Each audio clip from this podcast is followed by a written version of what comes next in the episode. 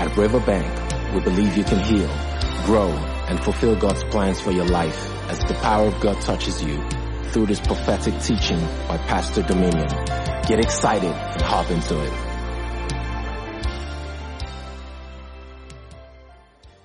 Acts 19 verse 17. And it came to, uh, and this became known to all, both Jews and Greek, that dwelt in Ephesus. And the fear came upon them, and the name of the Lord was magnified. There was a demonstration of the power of God um, in the ministry of Paul. And the seven sons of one Sceva thought it was free for all and everybody could try it. So they told the demons, we adjourn you in the name of Jesus that Paul preached. Come out. The Bible said they were beaten and they ran out naked from that place. He said it became known to everybody, both Jews and Greek. The demonstration of the power of God and the, listen, and the absence of the power of God in the lives of the sons of Sceva made the message popular. I told you, if there will be a revival, I think I taught this in January, you see the wisdom of God, prophetic teaching, you'd see the demonstration of the power of God, and you see overwhelming love. It should be your preoccupation to grow in these areas. Prophetic teaching or the wisdom of God, the demonstration of the power of God, and overwhelming love.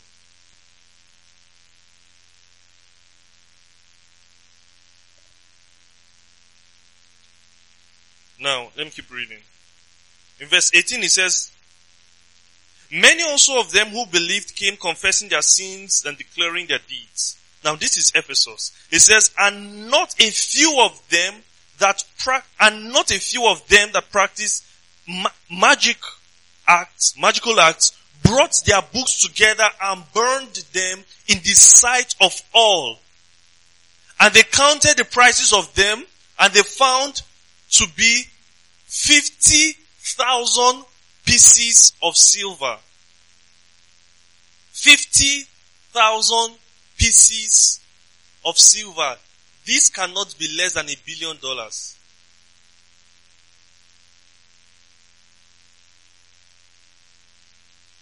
That was the worth. Do you know what it means to destroy a billion dollars from your economy? They will chase you out of the city. Listen. Listen. Light shines brightest in darkness. You must walk in the power of God. There's direct, there is direct confrontation of demonic powers and demoniacal forces. You must come and listen. Oh, this is so beautiful. You must, what I'm doing for you right now is pay attention. What I'm doing is I'm opening you, opening you up to the possibility before I teach you how to walk in the power of God.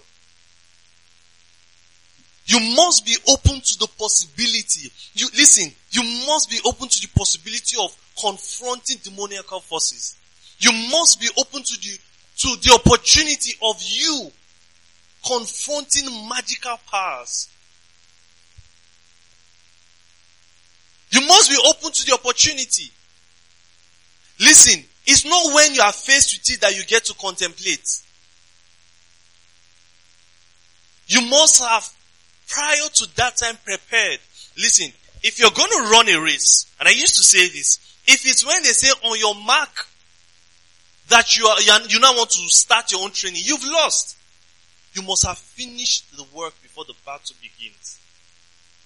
So the first step is, are you open to the possibilities? In your place of work, in your school, when there are people that carry charms, if someone has gone to meet one Baba, listen to me, and said, in this school, I want to be the best graduation student. Keep reading. You will not become anything. If someone has said in this whole area, nobody will be richer than me. and the person is poor, you are in trouble.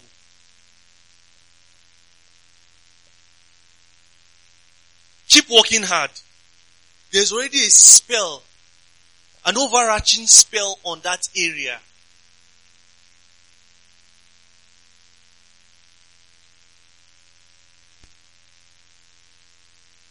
And so you must be open to the possibility. And that's even personal. Let's go to the spread of the gospel. What do you think? Do you think it was out of necessity? It was that the Baba did not have any work to do. That's why he decided to be a Babalawo and begin to hand over charms to people that come to meet him. It's his craft. It is, it is nine to five. This one billion passed through his hand. This is how he has sustained himself over the years. This is how he has grown in power. This is how he has protected the entire region.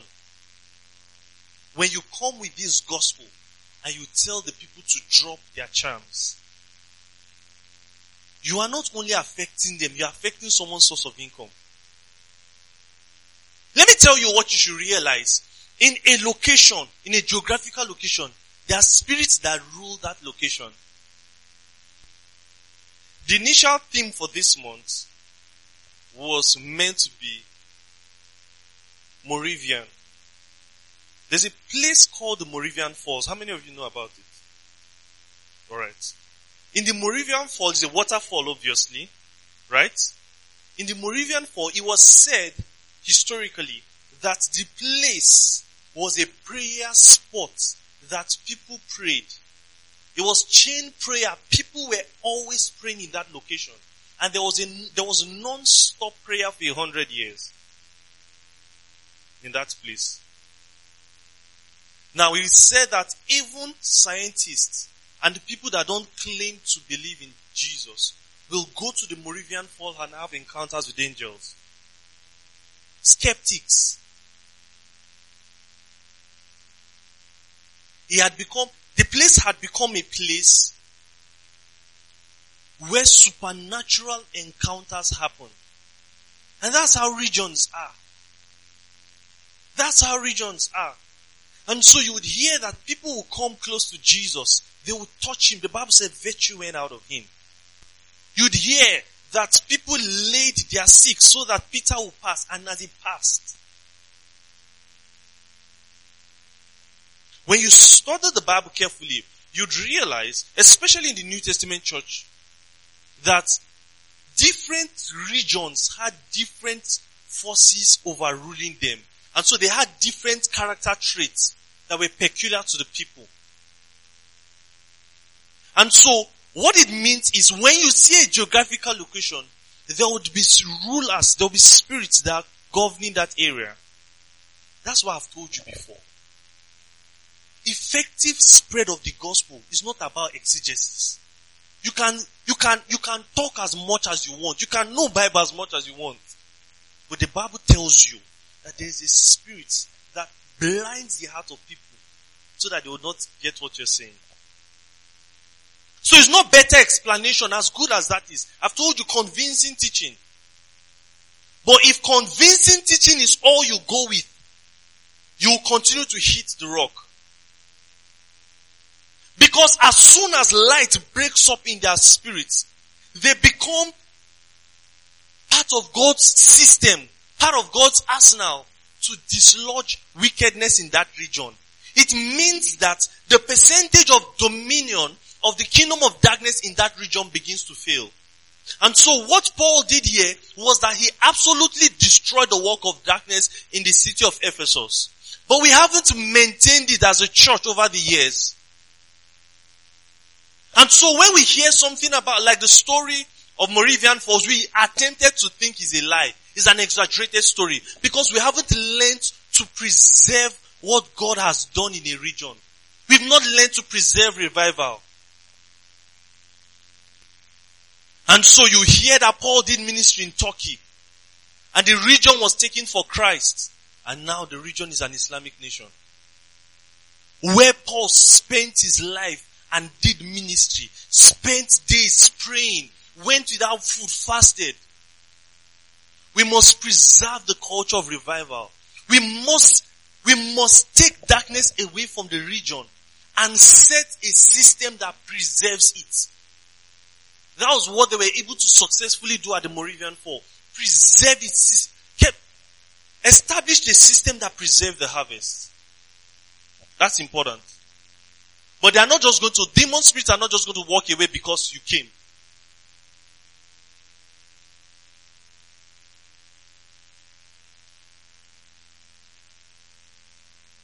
You see somebody that because of a bottle of beer, he has decided he will not follow Jesus. If he must drop this beer to follow Jesus, he will not follow. Listen, understand the region where you are. Understand the region. When Paul in Acts 17 went to um, a region where the people, what they want, what they were interested in was knowledge. So they called him and said, come and tell us about this new God you're talking about. The Bible said they, they were interested in it. It was their interest. And so for them, is wisdom. You teach, you, you give exegesis, you give apologetics. But when you are in Ephesus, you go with power. And so what I'm doing, first of all, is opening your mind to the possibilities that you are able to confront demoniacal forces. You are able to confront herbalists. You are able to confront witches and wizards. And listen to me. And you are able to stop the efficiency of their power. You are able to make their power null and void. But that's something we'll teach in the weeks to come. But for now, be open to it. Be able to see yourself through that lens. Praise the Lord. Now, in the Wednesday teachings this month, um, the teach the, the theme of the month for this month in April for us at Riverbank is I pray more. Sorry, no, no, no, that's not it. I pray full. Say that I pray full. Yeah, that's important. But in the Wednesday teachings, we'll be teaching on glossolalia, and that means um, to speak with tongues. All right. Um, but for today, what I want to base on um, is just a little of the theological aspect to it. We'll get to more pragmatic ones and we'll answer more questions of skeptics as we go on. All right. Then pray again, Father. Let your word lighten our paths. We will not walk in darkness. We are believers of your word. In Jesus' mighty name we pray. Now open Numbers chapter 11. Numbers 11 verse 29. Numbers chapter 11 verse 29. Are you there? Numbers 11 29. Thank you, Lord. We're going to take time to pray after this teaching. Numbers 11 verse 29 I almost said Paul said. Hmm. but Moses replied, are you there? Response, are you there? But Moses replied, read want to go.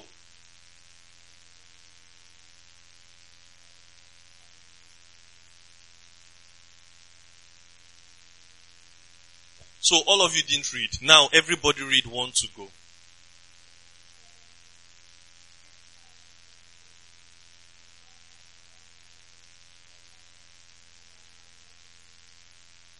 He says, I wish that all the Lord's people were prophets. And he was saying that he wanted all of God's people to be able to speak by inspired utterance. And he says, and that the Lord will put his spirit on them. Moses is talking about the spirit of God being on God's people and God's people being able to function by the spirit of God doing what only the Spirit of God can get them to do. Praise the Lord. You know the story already. Look at Joel chapter 2. Joel, oh thank you Lord Jesus. Say glory to God. Say God has a plan for my life. He's at work in me. Say this with me. I'm at the center of God's will for my life.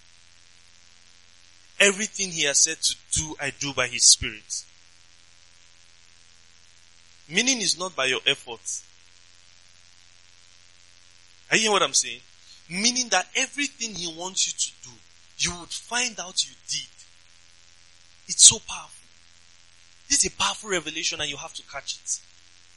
Many times we think that, and this is so important, we think that we won't be able to do what God wants us to do because we will not do, we will not, you know, the demands for the fulfillment of prophecy. We feel like I will not be able to fast as much as I need to. I might not be able to pray as much as I need to. But he says he's the one at work in you.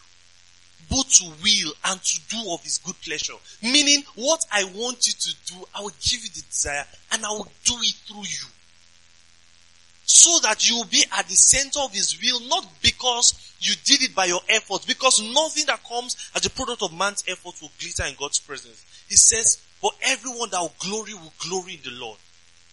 And so Paul will say, I am what I am by the grace of God.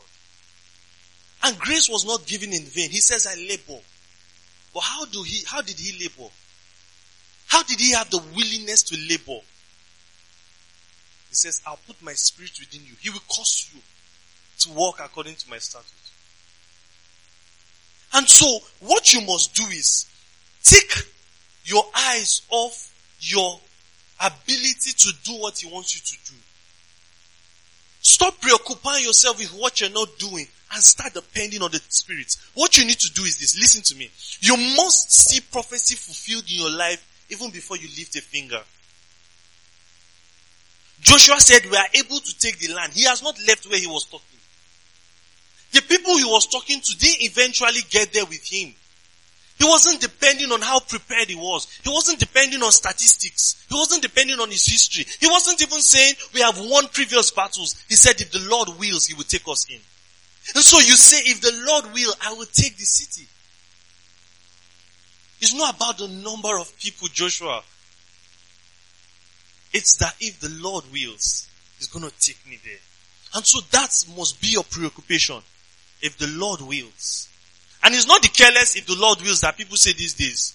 Ah, if God wants me to be rich, I'll be rich. If God wants the gospel to spread, to spread. No, no, no, no, no, no, no. Joshua was in faith. So you must believe in what God wants to do. And you must accept, you know that's what faith is. You accept the reality of the unseen. You accept that the unseen is a reality already. Thank you, Lord Jesus. Now, Joel chapter 2 verse 28 and 29. Oh, thank you, Lord. Joel 2, 28 and 29. Are you there? Alright, read one to go. Read one to go.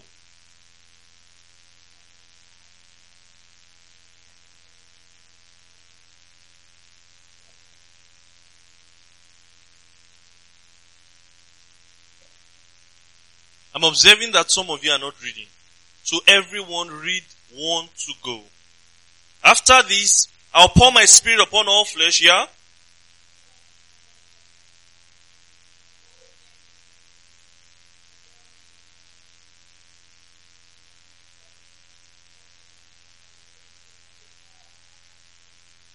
Glory to God. Now Joel begins to prophesy again. He says, and afterward, I'll pour my spirit on all people.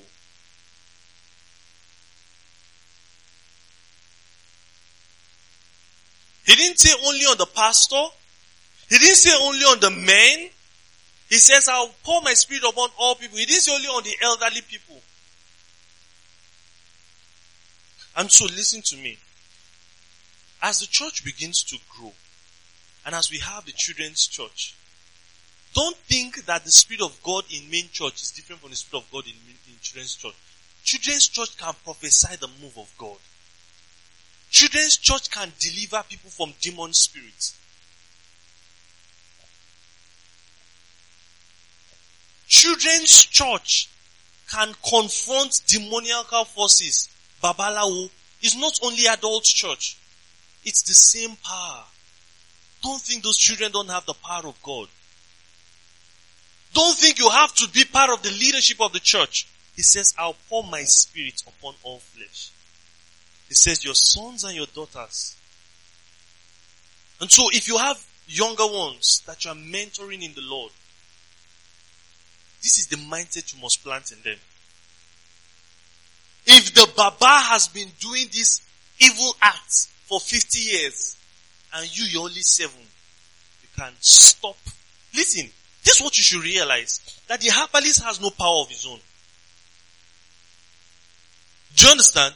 He depends on a supernatural force to do the things he is doing. You can stop that supernatural force from operating and he becomes, he's, he's, uh, he's a man like every other man. And so if you are in children's church and you have the Spirit of God, you can stop the operation. And the man will try and nothing will work. Glory to God. But what we see is, from the Old Testament, not many people function by the Spirit of God. Not many people could prophesy. And so when they caught some people prophesying, they say, ah, we went to report to Moses. Moses said, it's my desire that all of God's people prophesy and that his spirit be on them. And it wasn't just the wish of Moses. Joel prophesied it. Alright? So move forward. Afterwards, John chapter 1 verse 33. John 1 33. If you're there, I want you to read.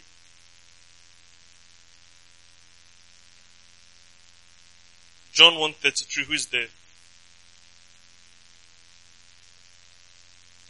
Please give her the mic. I want, I want, I want you to read that as loud as you can. And I knew him not, but he that sent me to baptize with water, the same said unto me, upon whom thou shalt see the Spirit descending and remaining on him. The same is he who will baptize with the Holy Spirit. Glory to God. Now this is so beautiful. This is so beautiful. This is so beautiful. It's very beautiful for many reasons. Now remember what Moses said. I want God's people to prophesy and I want the Spirit of God to be on them. You know that's what he said. Two things. I want God's people to prophesy and that God's Spirit to be on them. Then Joel prophesies and say that um, I'll pour my spirit upon all flesh. Alright, and then they'll prophesy. Now, John, look at what John the Baptist says. He said, I myself did not know him, but the one who sent me to baptize in water said, the man on whom you see the Spirit come upon and remain, he said it is him that will baptize with the Spirit. It is him that would send the Spirit. Now look at Acts chapter 1 verse 5. Jesus corroborates this. Acts chapter 1 verse 5. Are you there? I'm going to read now. For John baptized with water. Now Jesus was speaking here. And then he says exactly what John said. Saying that he has fulfilled the prophecy that Moses began to say. Joel continues to say. John continues to prophesy. He said it's been fulfilled. He says, for John baptized with water, he says, but in a few days, you will be baptized with the Spirit. Glory to God. Meaning, oh, this is beautiful. Huh. Before I go ahead, let me show you what happens when the Spirit of God comes on someone. Now, first of all, it was a very remarkable act in the Old Testament. They saw people prophesying, they were like, oh my God. It was, listen, listen, and this is beautiful. This is so beautiful, but we don't know it. Listen to me. Anytime someone was functioning by spiritual gifts in the Old Testament, that people didn't expect to function the gift, it was always something they talked about. And so, these people in the days of Moses were prophesying. Say, ah, Moses, look at these people, they are prophesying. They are not even with us. Moses said, I wish that all God's people prophesy. Praise the Lord. Then Saul, the king of, the, that later became the king of the Israelites, um, Samuel pro- prophesied over him that you go, see some people prophesy, enjoy them. When he began to prophesy, they're like, ah, is Saul now one of the prophets? Why is he prophesying? The same thing happened to Jesus. They said, but this guy is a normal guy. How is he that is able to do these things? Now here's what I'm telling you. Here's what I'm telling you. They might not see the cloud. They might not see the rain, but the valley will be filled with water. They would see you as a normal guy. Not this person that works here, this person that lives here, person that this is. But that person that has been causing trouble in the area will now begin to complain huh, that your prayer in your room is disturbing his operation in another corner of the same street. That he's not able to do anything again because you are there. And then they're like, you? We didn't see you as anybody. You are a normal guy in this area now. That's what I'm saying. And so they saw Peter and James and John as normal guys. But when that lame man has the beautiful gate, when he stood up, they were surprised. Peter had to say, calm down. You know when the surprise, his shock is so much, the people have not caught themselves. You have to help them catch themselves. He said, why you are amazed? And then he explained. He says, it's not by my power. It's not by my righteousness. He said, God has glorified his son. That same Jesus sent the spirit. But he did send the spirit for something to amaze people. It's called wonder. I've told you, there are signs that make people wonder. And so listen to me. In your life, you must begin to seek to do signs that make people wonder. Because we have seen in the Bible that when people function by those gifts, people began to wonder. People began to talk about them. What it means is this. You must be ready to do audacious things. You, you just decide, in this area, I'm going to stop the work of darkness. In my tribe, our tribes are regional. In our tribe, the works of darkness will stop. the works of darkness will stop. Because their primary assignment is to partner with the devil that the heart of people will not be open to the gospel. It can be by deceit, it can be by fear, it can be by distraction. But you declare, this is what revival is. You declare that the heart of people are open to the gospel. They are hungry. They want it. So when it shows up, they are like, we've been waiting for you. We've been waiting for you. We've been waiting for you. So you must be open to that possibility. Praise the Lord. So we see that Jesus was the one that set, um, shed forth the Spirit of God. And let's look at some things that happened in the life of Jesus when the Spirit of God came upon him. To give us an appetite. Do you understand? To help us redefine what the norm should be. There's a tendency to think, oh, I function by spiritual gifts and I'm fine. Or at least, or lie to yourself that they've not brought the dead to me. That's why I've not raised the dead. It's not true. It's not true. If you are Naaman and you are in a distant land, if there's a prophet in the land that does something, he will locate you. Are you hearing what I'm saying? If you carry the thing, people will come and look for you. What it means is that as a church, we are not carrying and demonstrating what we should demonstrate if the world will pay attention.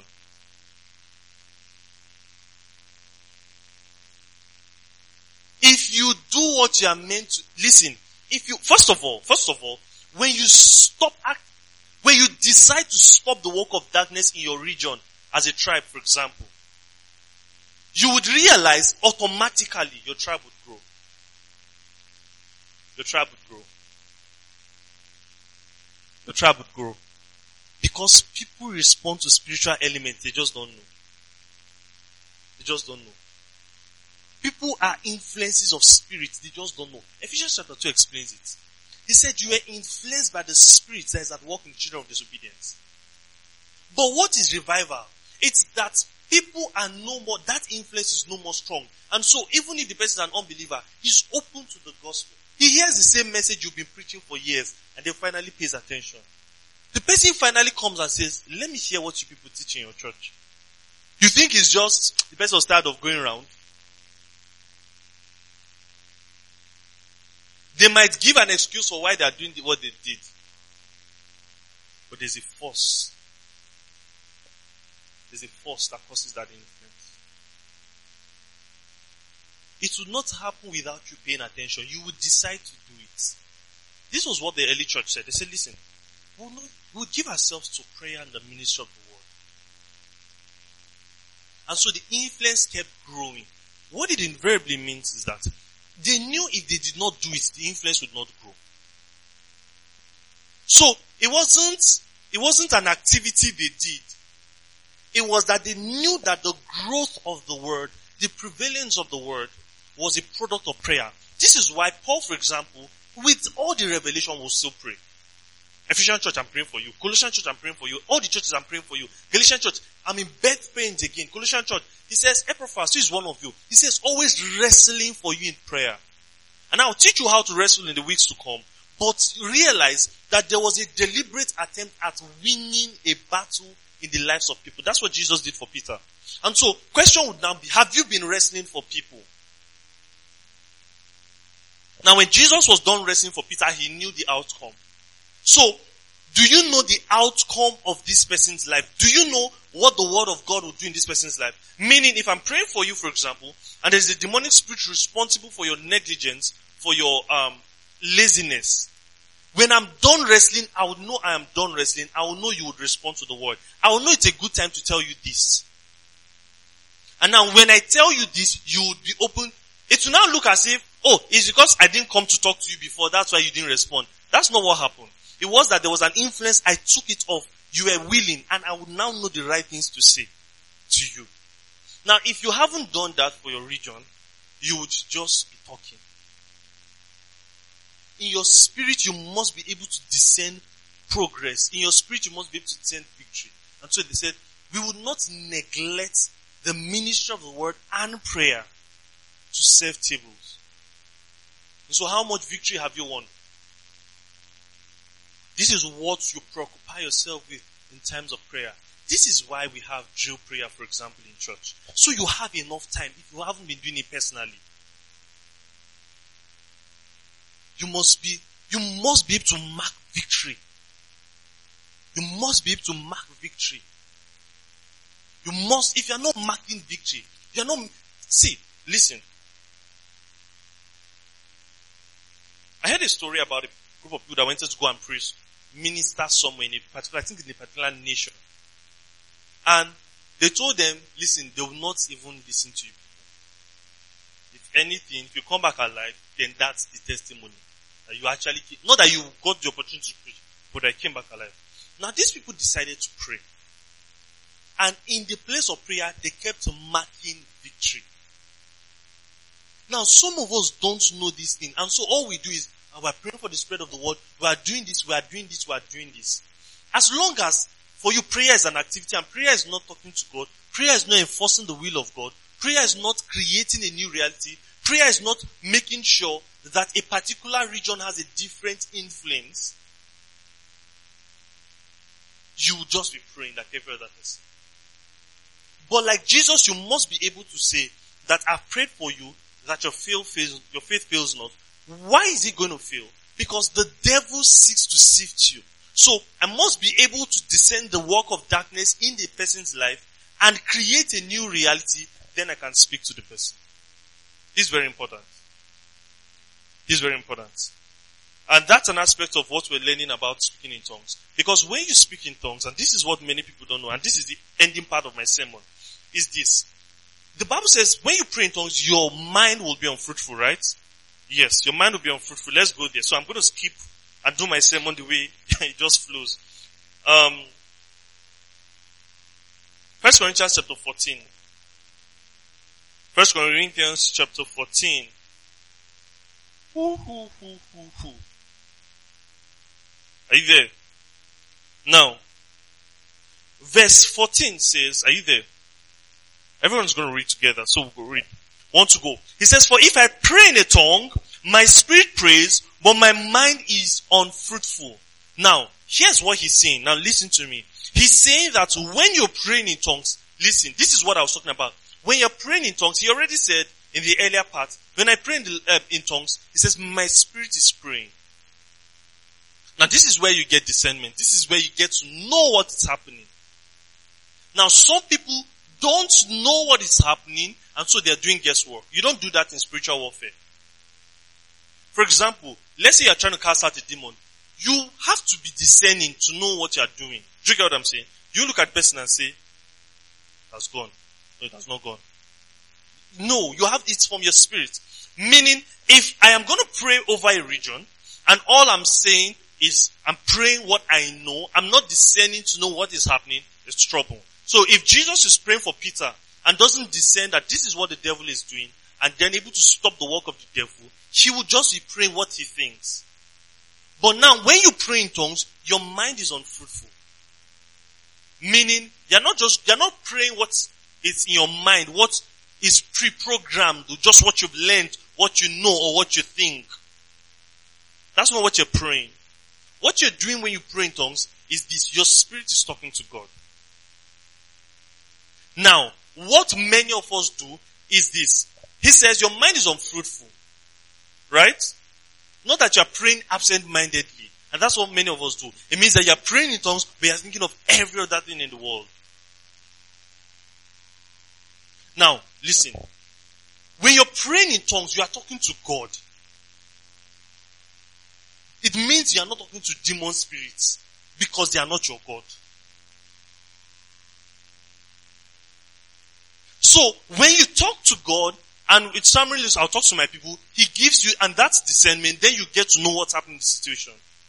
When you know what's happening in the situation, that's when you go into legislation, you begin to decree. You say to this mountain, be thou removed and be thou cast into the sea. But if the mountain is not physical, and you do not know the mountain is there, as you talk to God, He tells you the reason why they are not listening to you is because there's a mountain between you and them. Now, you don't tell Him to remove the mountain. He put the power in you. So when you talk to Him, your mind is unfruitful, but then He drops it in your spirit. There's a mountain in between you guys. It's at that point that you now legislate. You now tell the mountain, be thou removed and be thou cast into the sea. Now, he can drop it in your spirit, but if you are praying absent-minded, it means your mind is thinking somewhere else. Your mind doesn't receive that information, even if it's in your spirit. But your mind has to receive the information for you to know what to do.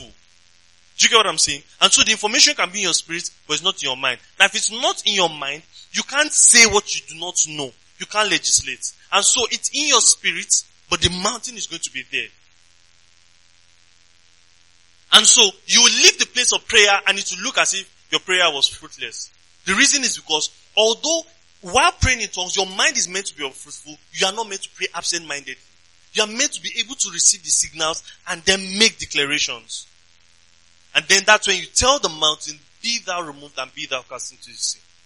And so the challenge is that many of us pray in tongues absent-mindedly. And so we are not discerning. So we say you mark victories. Now you've told the mountain to go. That's a victory. With discernment, you know it has gone. With proper understanding, you are able to take it away. But there might be multiple layers of challenges in the place. In fact, you might be in that place talking to God. He tells you the right time to go and what to say. Do you understand? So this, these are the underlying things in praying in tongues that some of us don't understand. You just pray and go. That's not sufficient. Now, we said when the Spirit of God came on Jesus, what did he do? Luke chapter 4. Did we read Luke chapter 4? Luke chapter 4, look at verse 14. Thank you, Lord Jesus. Luke 4, 14. Now Jesus returned to Galilee in the power of the Spirit. So the Spirit of God had come upon him. He'd gone to wilderness, his back. He says, and news about him spread throughout the countryside. Now notice, first thing, publicity. Is what I told you. Once the Spirit of God is operational in the life of someone, now listen, as I'm teaching you this thing, don't use your experience to judge it. Because if you use your experience, you realize that your experience is not consistent with this thing, what will happen is you would limit your mind. And so your experience would now be only to the limits that your mind has placed. But it's a year of more. You, we have to do more. Alright? So what you want to learn is what the Bible says would happen. Then your experiences will align. And I'll show you that's what the apostles did. They saw the experience of Jesus when he received the Spirit. They knew what happened when he received the Spirit. And so when they received the Spirit, there was already an expectation. And so they were not surprised when they began to do mighty things. What they did was that they did what he did to sustain the flow and to increase the influence. But one thing is consistent all through the Bible. When the Spirit of God came upon someone, an ordinary person, influence was the next thing. Fame and publicity was the next thing. Whether it's the people who read with Moses or Saul that became king, do you understand? Or Jesus or the apostles. Once the Spirit came, they did things, there was fame. And so the Bible says his fame spread throughout the whole land. He said he was teaching in the synagogues. This is next in utterance. Utterance. So we see fame, we see utterance, we see power. Alright? Utterance. Same thing with the people of Moses, it was utterance. Same thing with Saul, it was utterance. Jesus, you soon see utterance. The apostles, you soon see utterance. So he began to teach in the synagogue. There's revelation, there's utterance. He went throughout Nazareth. Oh, thank you, Lord. Where he had been brought up, and on the Sabbath as it was his custom, and he stood up and read, and the scroll was of the prophet Isaiah, it was handed to him, and unrolling it, he found a place where it was written, the Spirit of God is upon me, because he has anointed me to proclaim the good news unto the poor, and to proclaim at, to proclaim freedom from prisoners, and recovery of sight from the blind, and to set the oppressed free, and proclaim the acceptability of the Lord. Here's something also that happens immediately. Supernatural coincidences. Always happens. Always happens. Always happens. So, this is why, now let me tell you, this is why when you're prophesying, for example, you, when you're prophesying, um, prophecy that edifies the church, do you understand? Not just, um, for individuals. You might start from where you do not know. You might start by telling them something, something, something, something. Then later in the prophecy, you say something that connects. You now see how everything connects. How many of you know what I'm talking about? Thank you. You begin to, so you started by saying this. Maybe you started by saying praise him, praise him, praise him. And then you talk about different random things. And then you say the victory has been won. And that is why we should praise him. You didn't know that when you were saying that. Supernatural coincidences. So there would be supernatural coincidences that the people that the Holy Ghost came on the day of Pentecost, that the people came in, all of those things, you get, were important for the spread of the gospel. How about if Peter healed the man at the gate and nobody was there? For some weird reason, everybody was at the different parts of the town. Something happened and everybody moved to that part of the town and Peter healed the lame man at the beautiful gate. Nothing would happen. Nobody would know. But there will be supernatural coincidences. And you have to pay attention to this. Do you get what I'm saying? Because like you already know, you are at the center of God's will for your life. Everything adjusts itself to accommodate fulfillment of prophecy in your life. Do you get what I'm saying? What it means is this. It means that if from discernment he says hold a meeting in a region, the money might not be there, things might look like they will not go as right, but if he has said it's supernatural coincidences, everything will adjust itself to accommodate fulfillment of prophecy, but you have to make the move. Do you get what I'm saying? Alright. So, um, oh thank you Lord. When he rolled up, he gave it back to the attendants, and the eyes of everyone was upon him, was fastened upon him, and he says, today is this scripture fulfilled before your eyes. He says, and all spoke well of him, and were amazed at his gracious word that came out of his lips. And some said, is this not the son of Joseph? So we see utterance, we see power, we see amazing things, we see supernatural coincidences when the Holy Ghost came. Now look at Acts chapter 2. Acts chapter 2.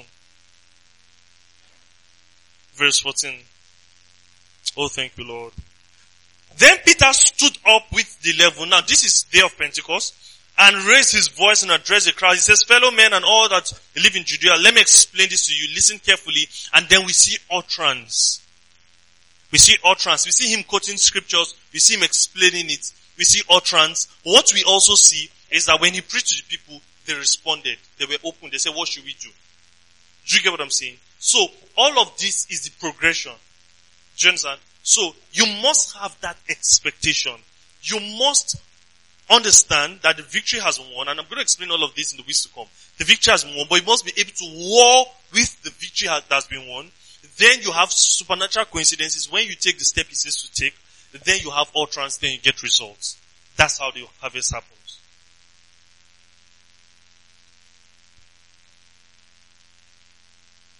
So Jesus said he did all he did by the Spirit. Let's look at Mark, Matthew chapter 12 verse 28.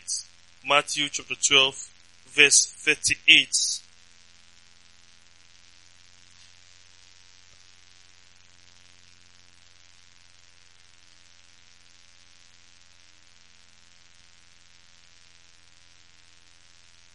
Matthew 12, 28.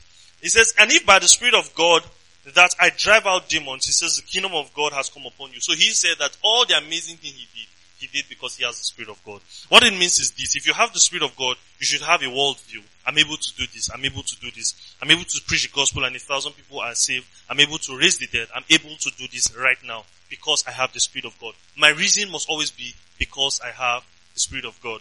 Why can I at this moment prophesy? Because I have the Spirit of God. If you have learned that and mastered that, you must also be able to understand, master other things. So, why can I speak in tongues right now? Because I have the Spirit of God. I'm not going to think it's difficult. I'm not going to think it's not going to work. I've learned and mastered it that I can speak in tongues because I have the Holy Ghost. Then, can I prophesy now? Yes, I can. Why? Because I have the Holy Ghost. What do I do? I tune into Him. I'm able to prophesy. The same thing with healing. I can heal the sick because I have the Holy Ghost. Now you have to reorient yourself. I'm able to stop the activities of demoniacal forces because I have the Holy Ghost. You have to rearrange yourself. So you have mastered it for tongues. You've mastered it for prophecy. You have to master it for healing. You have to master it for um, miracles. Why? Because when you read 1 Corinthians chapter 12, and let's read it again. 1 Corinthians chapter 12, from verse um, 5.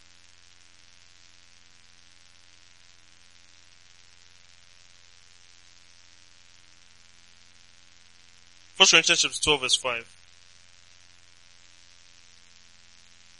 Are you there? Now it says there are different, there, there are differences in administration but the same Lord. There are different operations but the same God that works all in all. It says, but the manifestation of the Spirit is given to everyone to profit with all. Now we're going to get into tongues very shortly. But he says, for to one is given by the Spirit the word of wisdom, to another the word of knowledge by the same spirit. To another faith by the same spirit. Meaning, if he says to do something audacious, I'm able to do it. I'm able to believe it will work because of his spirit. I'm not going to think that, ah, I'm not sure I can do this thing. That faith to believe that I can do it is by the spirit. It's an operation of the spirit. This is what you got. I've told you that spiritual growth is growth of the influence of the spirit in your life. Not that you are now Jagaban, but that he has increased, his, his influence in your life has increased. So, it means that when he says you should do something audacious, you're not going to say we are not able. The reason why you, you are able to say you are able is because of the influence of the Spirit.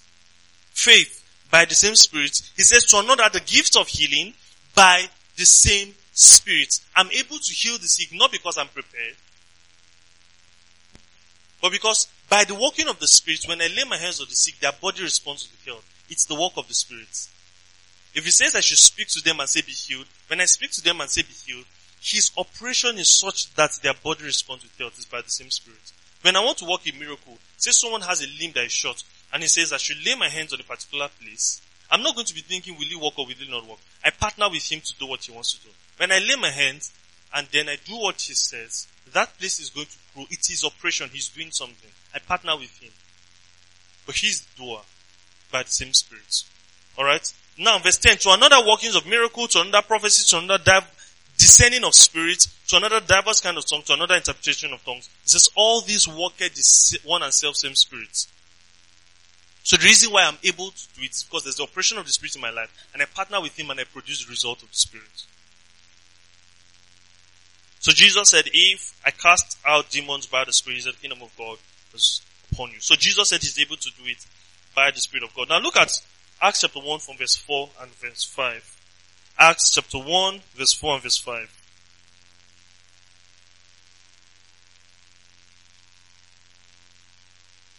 And being assembled together with them, commanded them that they should not depart from Jerusalem, but wait for the promise of the Father.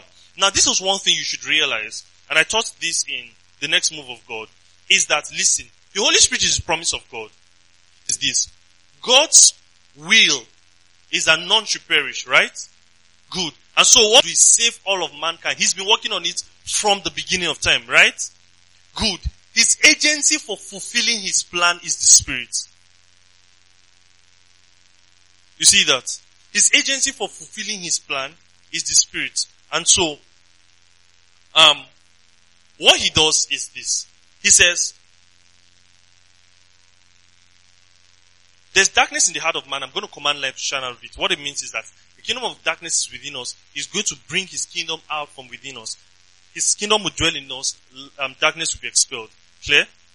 And by the same spirit that he has given to us that expel darkness, he's going to walk in us to expel darkness from other people. So it's about the work of the spirit. So what it means is this. What you are doing in time is God's plan from the creation of the world. The same power that you are about to demonstrate to heal the sick is the same power he has been using for his plan the same power he used to wrought all the mighty revivals. The same power he used in the life of Jesus, in the life of the early church. The power has not grown dim. It should build your faith. Do you understand? And so, then he now went on to say, he said, you received the promise of the Father. He said, John baptized with water. He says, but not many days from this you'll be baptized with the Spirit. When the Spirit of God came, Peter realized that this was the fulfillment of prophecy. In Acts chapter 2 from verse 16, let's go there. Acts chapter 2 verse 16. Now, like I said, initially this was meant to be a theological teaching. Alright, so this is why we'll begin to open a lot of scriptures. He says, brethren, this scripture must need have been fulfilled, which the Holy Ghost in the mouth of David have um, spoke concerning Judas. Alright, and so he said that Judas had to, um, his ministry had to be given to another one. Did you understand? And then he begins to explain other things. He went down to also explain. Okay, no, this is not. Is in the next verse chapter. He explained about um, about um, the prophet Joel. Oh, I was reading Acts chapter one, right? Acts chapter two, verse sixteen. Good. This is what I was saying. Joel, verse sixteen. But this is what was spoken by Joel, prophet Joel. And it shall come to pass in the last day that I will pour my spirit upon all flesh, and your sons and daughters shall prophesy, and young men shall see vision, your old men shall dream dreams. He says, upon your maiden servants and your hands I poured my spirit to do this, and they shall prophesy. So we see that the visions, dreams, prophecies was the work of the spirit, and this was what was prophesied. What I want you to see is this, that what you're doing in time right now is not isolated from God's grand plan. And so it's not that, ah, I'm going to fail and not look like I'm successful in ministry. I'm not being able to do what we're able to do. We're not able to achieve our goal. That's not what it is. It's God's grand plan and won't fail. You can only exclude yourself. That's what the children of Israel didn't know when they were coming out of Egypt. They were looking at the Egyptians, they were looking at themselves. That's not what it's about. It's that God had a plan that He promised Abraham. It has nothing to do with you. If He's taking the cities because He has a plan. And so don't look at yourself. You must look at it that God has a prophecy that the city will be taken. And so although you are in time trying to carry out that prophecy, his spirit is what is going to achieve it. Do you get? And so what you want to do is believe that what his spirit has said he will do, his spirit will do. It's a reality in the spirit. You must accept it as your reality in time. So when he says it, it's a reality in his spirit. Alright? And so you must accept it. That's what faith is. Calling the things, um, evidence of things not seen. Alright, you must believe that it is your reality. So this is what um, Peter was doing also. There's been a prophecy. Moses said it, Joel said it, but he believed that it was his reality. Do you see that? You must also believe that it's your reality. If he says it's his will that none should perish, you must take it as your prophecy that none perishes around you. And so everything that needs to happen for that to happen is available for you. That's how you believe in him. That's how you believe in him. Now remember that that's the same thing that Joshua, I told you, took to battle. So when the, if he had to stop the sun, he could stop the sun with confidence knowing that he's at the center of God's will for his life. Why? The prophecy is that the battle will be won. So, if there's a need for miraculous provision, if there's a need for miracles to happen, if there's a need for utterance, if there's a need for revelation, if there's a need for strength to go through prayer, boldness, signs, wonders is going to happen because it's his plan that everything that the city is taking. And so whatever needs to happen is my reality. I accept that it is my reality. Accept that the sick will be healed. Accept that the dead will be raised. Accept that the gospel will be preached with so much precision, with so much insight. Accept that the hearts of people will be willing. It's my reality. It's my experience that demoniacal forces in my region become null and void so that the gospel can gain furtherance. I accept it as my reality before I go into warfare to pray. Do you get what I'm saying? Alright, good. So Peter accepted that that prophecy was his. He says, I'll show wonders in the heavens and signs on the earth and blood and fire and smoke and the sun shall turn into darkness and the moon into blood before the great and acceptable day of the Lord. He says, it shall come to pass that whosoever shall call upon the name of the Lord shall be saved. I've explained what call upon the name of the Lord means already. Small, small, we're explaining the entire Bible. we explained come upon the name of the Lord in Equip Conference, right? Alright. So, like I said, it was an introduction. All of these will be complementary teachings. Now, Peter also believed, just like Jesus, that the signs and miracles he did were not because he was righteous, but because he had the Spirit. Second, um, when you read Acts chapter 13, that's what he said. Alright. Acts chapter 13, I think we should read it just because it's important that we have this mindset. It's because I have the Spirit that I'm able to do these things. When Peter saw it in Acts chapter 13 verse 12, he answered the people, Men of Israel, why marvel ye at this? Accept, I'm saying it again because I've said it many times, accept as your reality what you want God to do. Um, Abraham said God is able to raise the child again. So you must accept that reality. Why, or why ye look at us earnestly as though by our holiness or by power we've made this man walk? Verse 13 he says, the God of Abraham, Isaac and Jacob, the God of our fathers who has promised all these things have fulfilled in his son whom you delivered and denied and caused to be killed.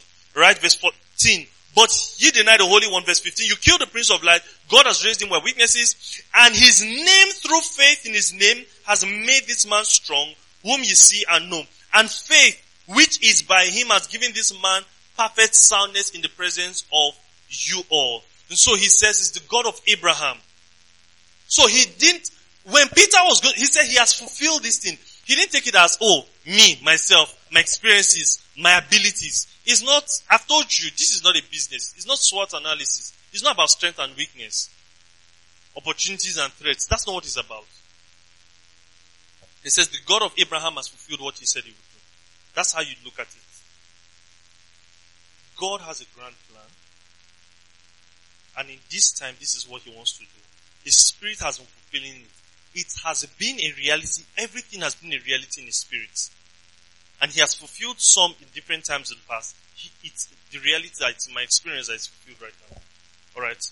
So, I think I've educated you on that, um, adequately. Let me answer maybe one or two questions and see, um, what we can do. Let me explain tongues, which is what we, we, we came here to do. Alright. Now write this down. Speaking in tongues is, I adopted this definition by the way. Speaking in tongues is prayer or praise spoken in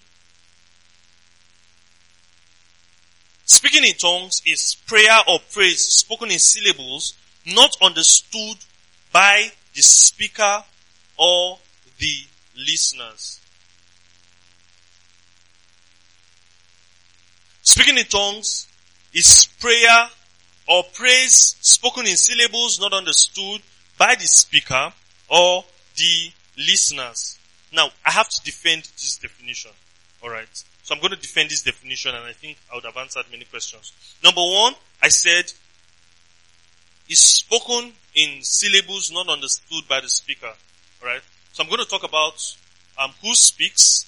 I'm going to talk about the fact that the listen, the listener, the speaker doesn't understand. I'm also going to talk about the fact that the listeners don't understand. Do you understand? So we said, who speaks? Alright then we'll talk about the listeners, the speaker not understanding, then the listeners not understanding. But I'll start with who's, um, the speaker not understanding. Look at 1 Corinthians chapter 14. Now, the reason why I'm doing this is because we're trying to understand what tongues is. Alright? 1 Corinthians chapter 14. Now, obviously, um, all of this is because from Acts chapter 2, when they began to speak in tongues, the people that came in said, we hear them speaking in our language.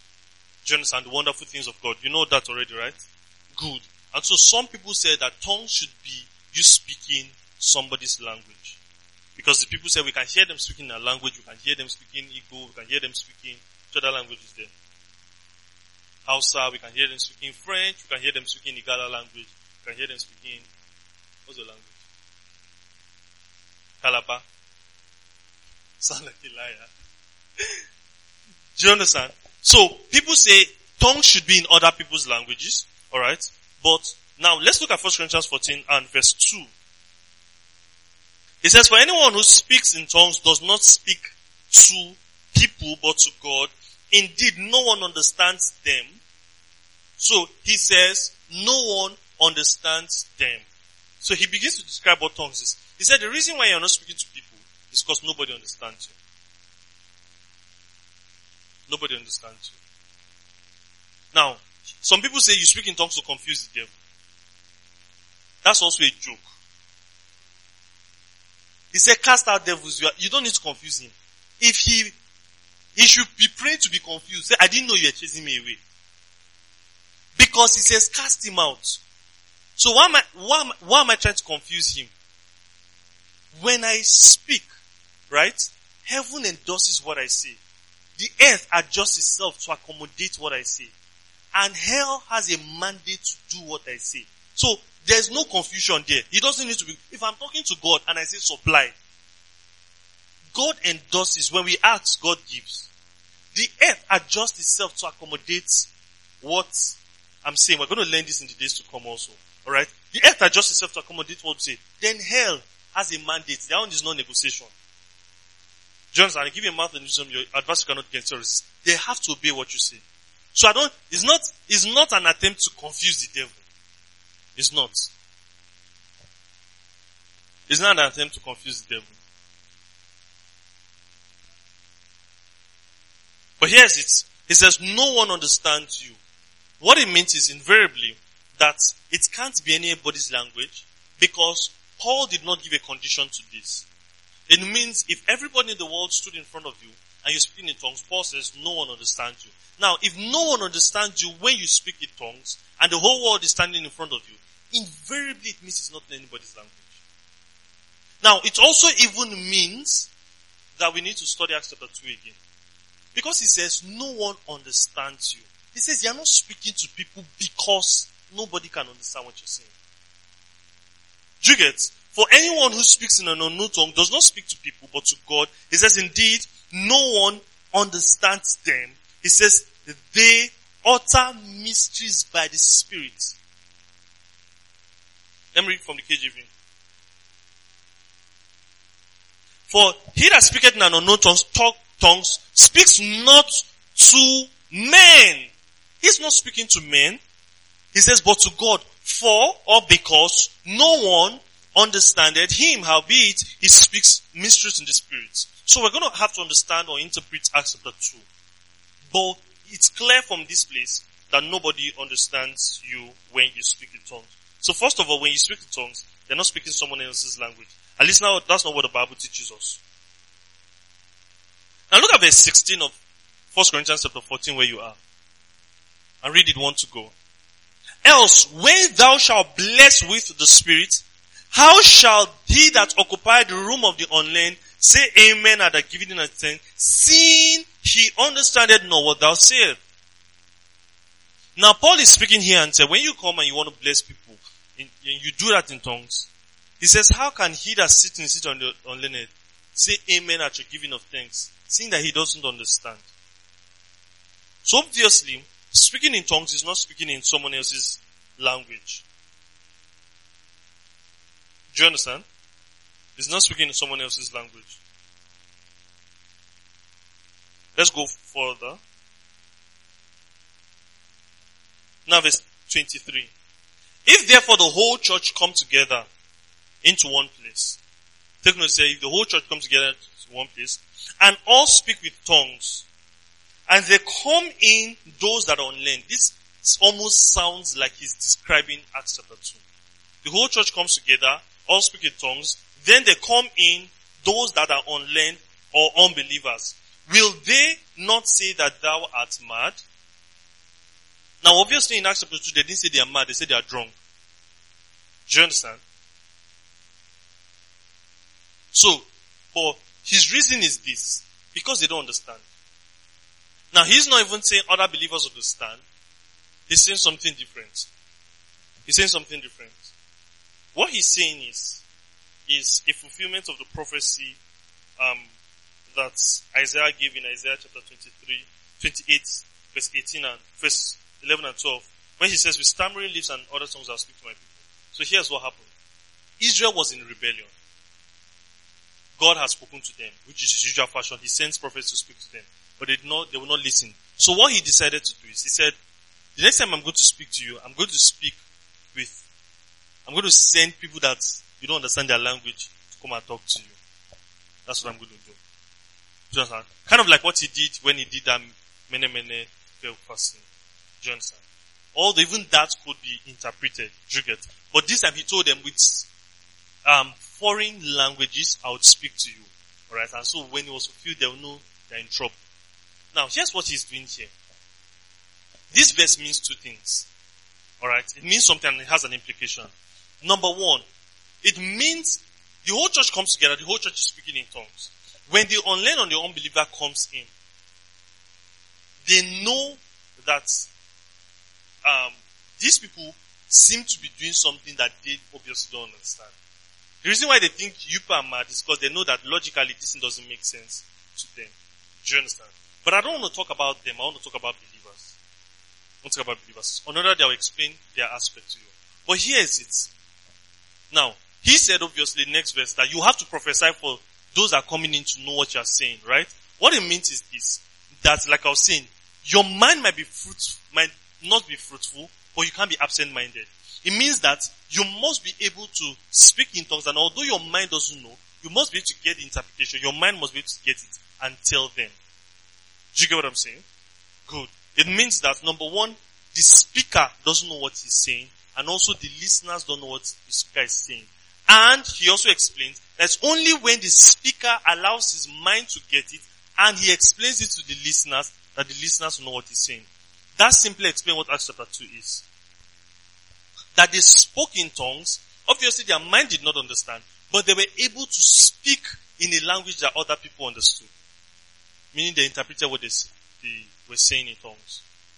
Alright? And that's prophecy by the way. Jensen. And so when you go back to Acts chapter 2, that we should go to right now, Acts chapter 2, you see that in Peter's defense, all he focused on was prophecy. Peter standing up with the 11 in verse 14. Now in verse 12, they were amazed and were in doubt saying, what does this mean? Others were mocking, said they've had too much wine. Peter stood up with the 11 and lifted up his voice and said, men of Israel all that dwell in Jerusalem, be this known to you and hearken to my word. For these are not drunken as you suppose, sin is only the third hour of the day, meaning it's 9 a.m. He says, but this was what was spoken by the prophet. In the last day I'll pour my spirit upon all flesh. Your sons and your daughters shall do what? Prophesy. Alright? So he didn't even use stammering lips here. He said prophecy. So he is saying we've received the spirit, what we are doing is prophecy. Do you get what I'm saying? We receive the spirit, what we are doing is prophecy. He says, your sons and daughters shall prophesy, your young men shall see the vision, your old men shall dream dreams. Upon your maidens and um, handmaidens, your servants and handmaidens, I'll pour my spirit and they shall do what? Let me show you something. Let me show you something. Open Joel chapter. Jo- I want you to, I hope you trust me. Open Joel chapter 2, verse 28. Is it 28? 28 and 29, right? I want to show you something that Peter did here. Now, we're going to read together, alright? We're going to read together. And I'm going to read. So I'll be reading Acts chapter 2. You would read Joel 2, 28. Are you ready? Are you ready? Alright, let's read one to go. And it shall come to pass in that day, says the Lord, I'll pour my spirit upon all flesh. Your sons and your daughters shall prophesy. Your young men shall see vision. Your old men shall dream dreams. And on your servants and your maidens I'll pour out my spirit in that day and they shall prophesy. Is that what, is that how yours end? What does it end? How does it end? And on your servants and, does he say that part? Alright, let's read that. And on your servant and your handmaid, I'll pour out my spirit that day and they shall prophesy. So you see that Peter adds this and they shall prophesy. Joel doesn't say it. From beginning to end, he quotes Joel's prophecy and adds and they shall prophesy. Meaning, after he reads the prophecy, he interprets it and says, this is what it means. They shall prophesy and we are prophesying. Do you see what I say? So Peter reads the prophecy and interprets the prophecy and says, I'm trying to explain to you that what is happening now was prophesied by Joel. This is the reference. We spoke about referencing in the Cook conference. This is the reference and this is the interpretation. Remember I told you that when they give the reference, they have to still interpret it. Or else you won't understand it. So he gives the reference, then he interprets it in one sentence and says, and they shall prophesy. So what they were doing in Acts chapter 2, by Peter's interpretation, is that they were prophesying. And so that's what the people were hearing. Do you understand? And now when you look at it that way, Peter explains it already. And when you look at it from the explanation of Paul in 1 Corinthians 14, you see that in speaking in tongues, the speaker doesn't understand. His mind is unfruitful. Yeah. The listeners too don't understand because he's not talking to them because they cannot understand.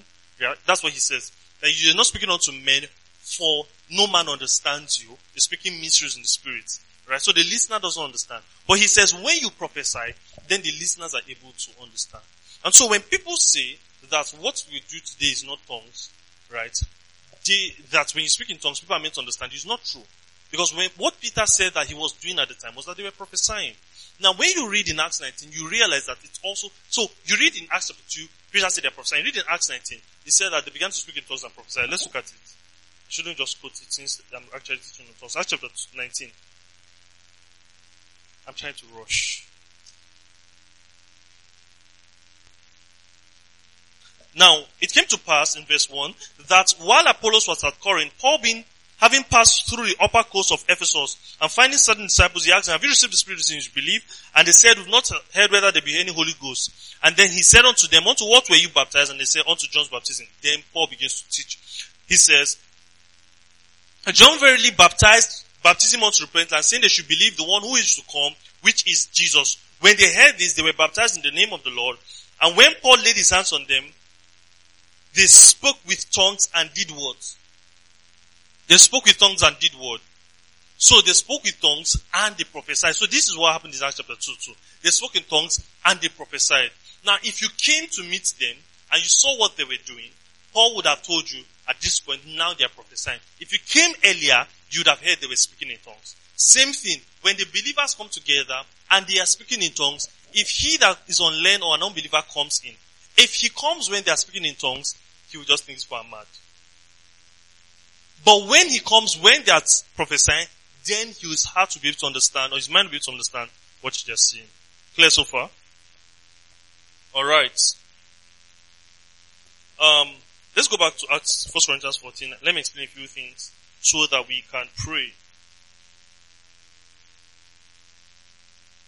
Now, look at verse 14. Uh, let me read verse 17. He says, For thou verily givest thanks well, but the other is not edified. The other is not edified. The other is not edified. So, they are able to give thanks as you ought to if you give thanks in the spirit, but the other person would not know what you're saying. Verse 14. For if I speak in another tongue, my spirit prays, but my understanding is unfruitful. I'm just establishing all the things we've said before. Verse 12. Even so ye, for as much as ye are zealous for spiritual gift, seek that you excel for the edifying of the church, meaning you should be able to um, prophesy.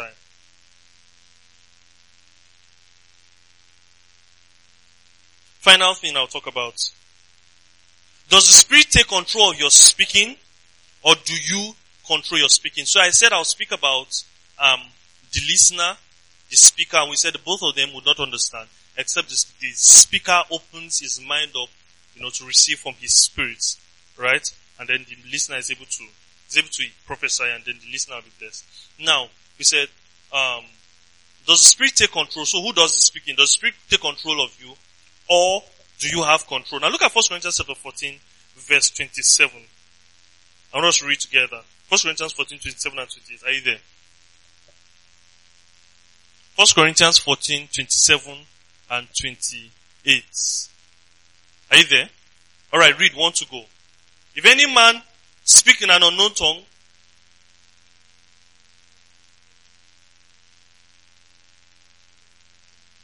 Twenty-eight. But if there be an interpreter, be no interpreter, Thank you. So what we see here is this. Paul is giving instruction to the speaker that if there's no interpreter, he should keep quiet. Meaning he can choose to keep quiet. He can even check to see if there's an interpreter. And then if there's an interpreter, he will speak. If there's no interpreter, he keeps quiet. He speaks to himself and to God. Meaning the speaker has control. The speaker is the speaker, literally. What the Spirit does is give him the words, not speak through him. That's what Acts chapter 2 said. They began to speak as the Spirit gave them utterance, the right words. So do you understand?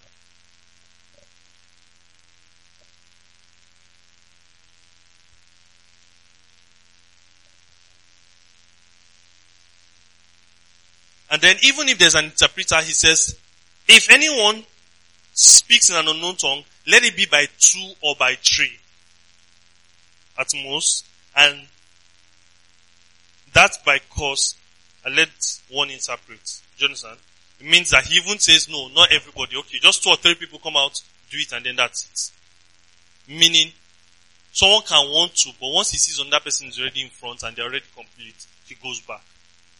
So it's not that the, the spirit takes control and the person doesn't know what he's doing again. No, he can choose to, okay, then he goes back. Meaning that the speaker is the one in control. Right?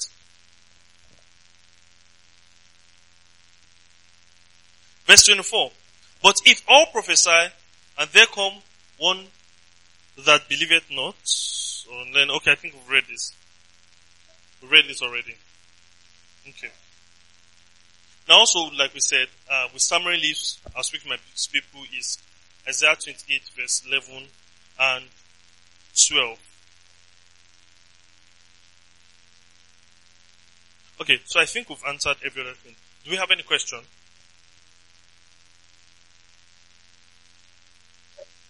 Or to give him the mic so that he can talk. Quickly, where's the mic? I have two questions. Alright, go ahead, quickly. The first question was, is, um, it's not even about me because I understand what you're saying, but then I want to know how to tell somebody because um, there was a time I read I read a book written by Ken Hagin, and then he said that sometimes was way he said it, but as if he was trying to say that the Holy Spirit can make somebody speak another language that he doesn't know, and another person will hear it because he gave scenarios of um, testimonies in different countries that he have traveled to, and somebody was speaking. Somebody just stood up and spoke Latin, and there was this, there was somebody in the service that didn't hear anything, and was hearing another person speak his language. And after the person was like, "You spoke my language," and the person was like, "I didn't even know what I was saying." So I want to just know. I just, just want to clarify that one. And the second question is um, the aspect of connecting the dots between the um, like how to get somebody to the the process of interpreting tongues actually like the person trying to get converting the tongues to words because I've been I've explained it the way you said it but then person I, I feel the person just wants something supernatural to happen and then we can't help him we can't help him so um, let me start with the first question um, can someone speak in a language they do not understand. Now, first of all, that you're asking, can God make me speak a language I don't understand? I think He can. That's what, yes, so will it be a, a, every language is someone's native language, isn't it? That means it's not tongues. That's what I'm trying to say. Because, look at it again. 1 Corinthians 14 2. For he that speaks in unknown tongues, speaketh not unto men. So when they say that you're speaking, you spoke to me, that's not tongues. The reason why he says speaking unto men, he says, he says, but unto God, he says, for no man understandeth him. So if you understand me, I'm not speaking in tongues. I might think I'm speaking in tongues. Do you understand? Just like, um,